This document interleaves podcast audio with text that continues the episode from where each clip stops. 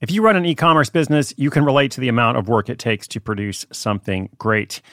And of course, you want to optimize your workflow and reduce costs. That's why I want to say a big thank you to our partner, ShipStation, and perhaps introduce you to them as well. If you are not familiar with ShipStation, they've been supporting Side Hustle School for years. They have helped so many of our listeners make things much easier, automate their shipping tasks, help them scale their business, and also, this is not a small thing, save thousands on shipping with industry leading carrier discounts. ShipStation is the innovative tool that helps turn your shipping challenges into opportunities for growth. Go to shipstation.com and use code HUSTLE to sign up for your free 60 day trial. 60 days free. ShipStation.com, code HUSTLE. Families have a lot going on. Let OLLY help manage the mental load with new cognitive help supplements for everyone four and up, like delicious Lolly Focus Pops or Lolly Mellow Pops for kids. And for parents, try three new Brainy Chews to help you focus, chill out, or get energized. Find these cognitive health buddies for the whole fam at olly.com. That's O L L Y.com. These statements have not been evaluated by the Food and Drug Administration. This product is not intended to diagnose, treat, cure, or prevent any disease.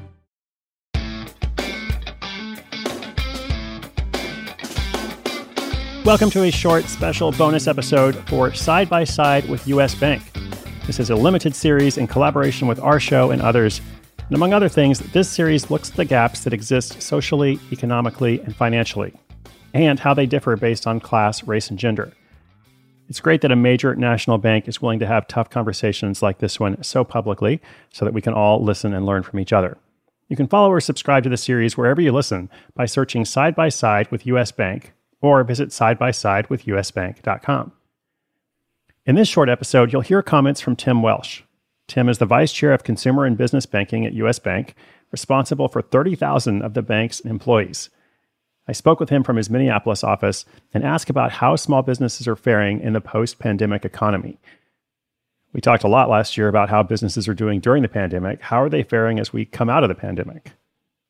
We also touched on a number of other topics, and I'm presenting some of his responses here, starting with my question to him about what businesses need now. Let me take a particular piece of that, small businesses, and just talk about how we help power the potential of small businesses. And I think, Chris, it's certainly apparent to everybody who's read the paper in the last year that small businesses were really, really hit hard uh, during this pandemic.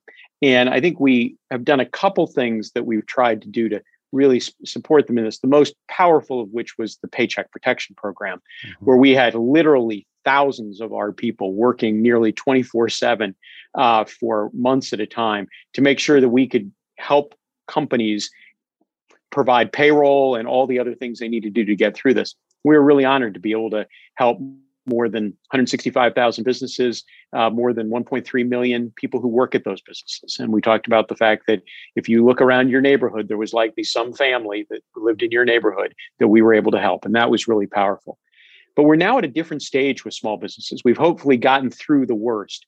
And what we're finding, uh, Chris, is there's a lot of desire now to grow businesses. And that has to do with not only how do you get a loan or a credit card to grow your business?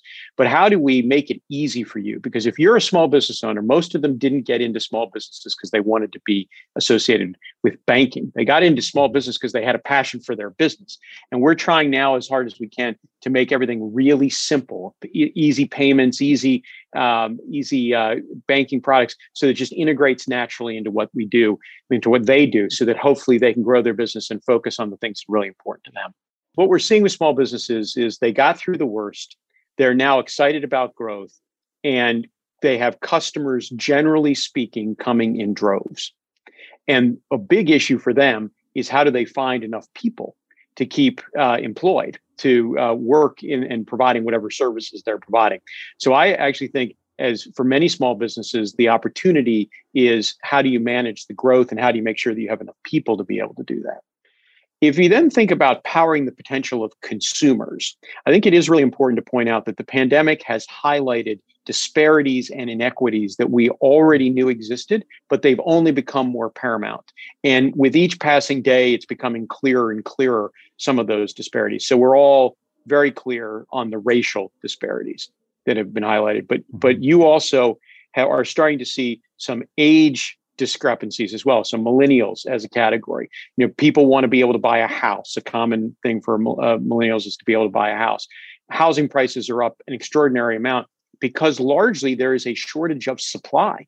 Right, there's only a million houses for available for sale right now. There are more than 1.4 million real estate agents, right? I mean, so we've got a real imbalance in supply right now, and that is driving up home prices we as a bank are trying to do everything we can for that home first time home buyer and particularly through our project access we're trying to provide uh, housing opportunities for minority communities particularly the black community. Um, the other area we're seeing a lot of inflation is used cars and car prices in general driven in part by the chip shortage and just the overall aggregate demand and so, what I think there for younger people, there is a real squeeze, and uh, because you can't, it's hard to buy a house, and cars are getting more expensive. And so, I think it really highlights the need for millennials in particular to be managing their money effectively and using tools like we provide in our app and lots of other institutions provide to be able to be really thoughtful about how you're managing your money. So we are seeing right now a tremendous amount of innovation occurring in the financial services environment, particularly in the area of cryptocurrency. And this is a topic that a lot of people are paying attention to, a lot of people get very, very interested in. And I think this is one example, Chris, of many examples where we are all learning to navigate in new territory. Right? And what I think is important about this, I think it's very good that we're seeing democratization of investing opportunities. It's great that lots of people have the opportunity to invest not only in cryptocurrencies, but in a whole variety of investment vehicles. Because one of the most important things, and particularly for millennials, is to be able to save money. And you should be saving money in all kinds of different forms. But I also think that it's important that we all take the, le- the lessons that have been learned over many, many years of investing, which is that diversification is a really core element of that. And while we are all, all become fascinated by new asset classes like cryptocurrency, it's, I think, wise to think about how one diversifies any portfolio so that you have a whole set of asset classes and not simply take bet on particular asset classes at any given point that seem to be in vogue. And so, you know, without too much commentary on any particular asset class, I think just you know the long the long lessons we've all learned of keep saving money that's the most important thing and then diversify the money that you're you're saving so that you get uh, a fair and balanced return is probably uh, has been sound for a long time and probably continues to be sound. One of the most important trends that i see going forward is i think we all learned in the pandemic about uh, inequities and injustices in ways that we hadn't particularly been paying attention to before. And i one of the things i am personally most excited about is in the community where I live, which is Minneapolis, St. Paul, and in communities all across the country, I am seeing countless people and countless companies asking themselves every day what they can do to create a more just society and how we can hire more people of color, particularly those in the Black community, how we can hire, excuse me, how we can provide mortgages to a wider range of people, I, and countless other things that you're seeing. And I think if one, if a decade or two from now we all look back and say, we use the pandemic to create a more fair and equitable and just society, boy, none of us would ever want to go through a pandemic, but that would be a pretty good outcome. Uh, that would be a, a, change. And I think I see that in a lot of different places. I personally am trying to do everything I can in my community on that front and support others who are trying to do similar things.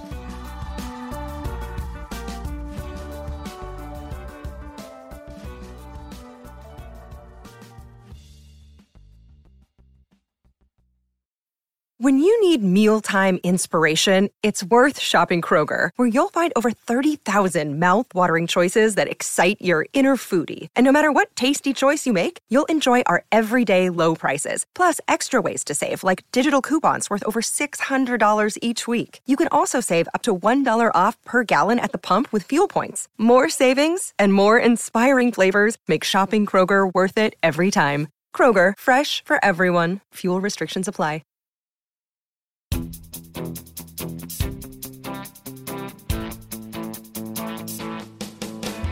I'd like to say a big thank you to Tim and the US Bank team for having that conversation. I learned a lot in talking with him, and I also really appreciated his candid and direct approach.